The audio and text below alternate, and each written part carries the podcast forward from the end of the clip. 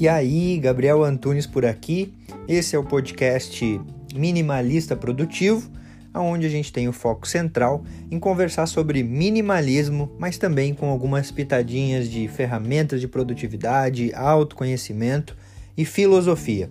Tudo para que a gente possa levar uma vida mais leve e mais consciente.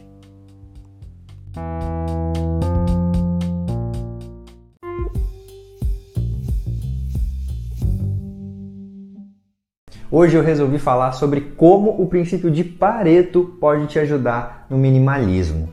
E hoje a nossa conversa aqui não é sobre a mentalidade. Hoje é muito mais sobre a organização. Combinado? E aí para isso, eu tenho percebido que chega bastante perguntas lá no Insta em relação a isso. Do tipo, por onde eu começo a minimalizar? Como é que eu começo a minimalizar? E por aí vai. Geralmente é nesse sentido assim as perguntas. E eu gosto de pensar em duas maneiras, em dois caminhos muito lógicos e ao mesmo tempo que vão facilitar o teu processo. O primeiro caminho não está relacionado com o Pareto. O segundo é justamente o Pareto, beleza? Mas como é que é o primeiro caminho? Primeiro caminho está relacionado com o ambiente que você mais passa tempo e ao mesmo tempo que mais te incomoda essa desorganização, que está mais desordenado. Pode ser o teu quarto, pode ser o teu escritório, pode ser a tua sala, pode ser talvez uma gaveta que está te incomodando demais e que você tem que abrir todo dia para procurar alguma coisa, pode ser o guarda-roupa, beleza? Então é aquele ambiente que tem essas duas, esses dois pré-requisitos que você frequentemente tem contato com ele ou passa bastante tempo e que está te incomodando. Por que, que eu falo isso? Porque quando eu fiz isso na prática, eu percebi que quando eu organizei o meu escritório, que é exatamente onde a gente está aqui, cara, parece que a minha mente ficou muito mais leve. Por quê? Porque eu me senti muito melhor. Eu estava trabalhando num ambiente ordenado, organizado, sem aquele excesso de coisas. Tempo atrás, o meu escritório era meio que o quartinho da bagunça. Então a gente não tinha um armário para guardar algumas coisinhas que a gente tinha de enxoval, de coisa assim, e ficava solto no meu escritório. E aí, cara, aquilo, querendo ou não, me atrapalhava, querendo ou não, estava meio que preenchendo um espaço mental. E quando eu organizei o escritório, quando eu comprei uma mesa legal para o escritório. Isso me deu um sentimento de leveza indescritível, porque com certeza é aonde eu passo aí no mínimo um terço do meu dia.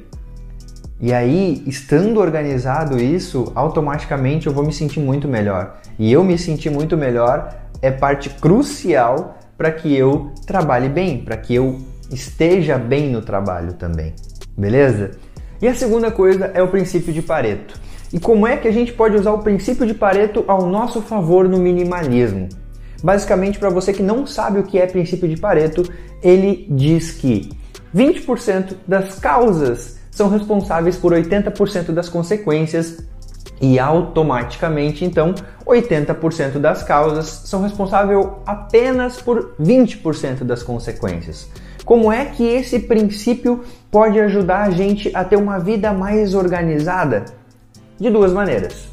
Você pode primeiro focar, porque ó, se 20% das causas geram 80% das consequências, o que, que isso quer dizer no minimalismo? É que 20% das tuas coisas você usa 80% do teu tempo. E automaticamente 80% das tuas coisas você usa 20% do teu tempo. E aí você tem duas maneiras de usar essa informação ao teu favor para se organizar pode começar por aquele 80% das coisas que você usa somente 20%, para você começar a praticar a organização. E automaticamente você vai organizar a maioria do espaço que você vive, porque é 80% das coisas que você usa 20% do teu tempo. Então, primeiro, é importante você entender quais são essas coisas e aí você começa a limpar elas. E lá no fim, quando você concluir esses 80%, você vai ter 80% de um ambiente ordenado e vai estar tá treinado para partir para aqueles 20% mais importantes.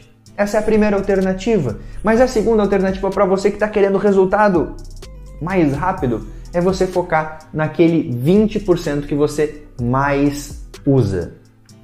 Se você focar naquele 20% que você mais usa e deixar aquele ambiente ordenado, aquele ambiente organizado, automaticamente isso vai ser responsável por 80% do teu tempo, ou seja, vai ser responsável por 80% do teu resultado, daquilo que você está gerando, daquela qualidade que você está seguindo, certo? Então você tem essas duas opções. Mas Gabriel, o que, que você aconselha? Cara, eu aconselho que você siga aquilo que faz sentido para você. Se você está querendo praticar e aos poucos, começa por aquele 80% que você menos usa e automaticamente vai ter um ambiente mais ordenado, mas você vai criando casca para quando chegar nos 20% você está bem treinado, ou você quer algo mais rápido, você foca justamente naqueles 20% que são responsáveis por 80% dos teus resultados e automaticamente as coisas vão dar um plus, dar uma acelerada.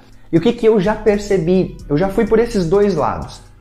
Quando eu fui pelo lado do 80% menos importante e que gerava 20% dos meus resultados e do meu tempo, eu percebi que era justamente aquelas, aqueles detalhes, mas era aqueles detalhes que faziam uma diferença, que é guarda-roupa, é, o ambiente da sala, o ambiente do quarto mais organizado, ah, as coisas da cozinha mais organizado sabe?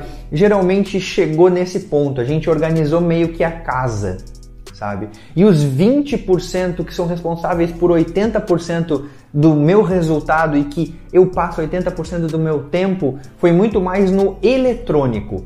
Foi quando eu fui de vez para o celular, organizei e-mail, organizei drive, organizei computador. Ali realmente eu vi que quando aquilo estava ordenado, otimizou demais o meu tempo e automaticamente me deu muito mais tempo de qualidade, muito mais leveza, porque eu sabia exatamente aonde estava cada arquivo, eu não tinha que ficar procurando, não tinha que ficar ali, eu não tinha que perder tempo buscando aquelas coisas.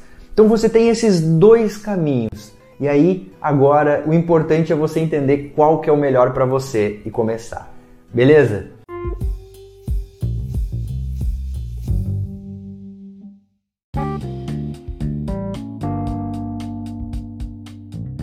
Fez sentido para você esse episódio? Eu espero de verdade que tenha contribuído para a tua jornada. Se você quiser trocar uma ideia comigo, chega lá no Instagram @minimalistaprodutivo.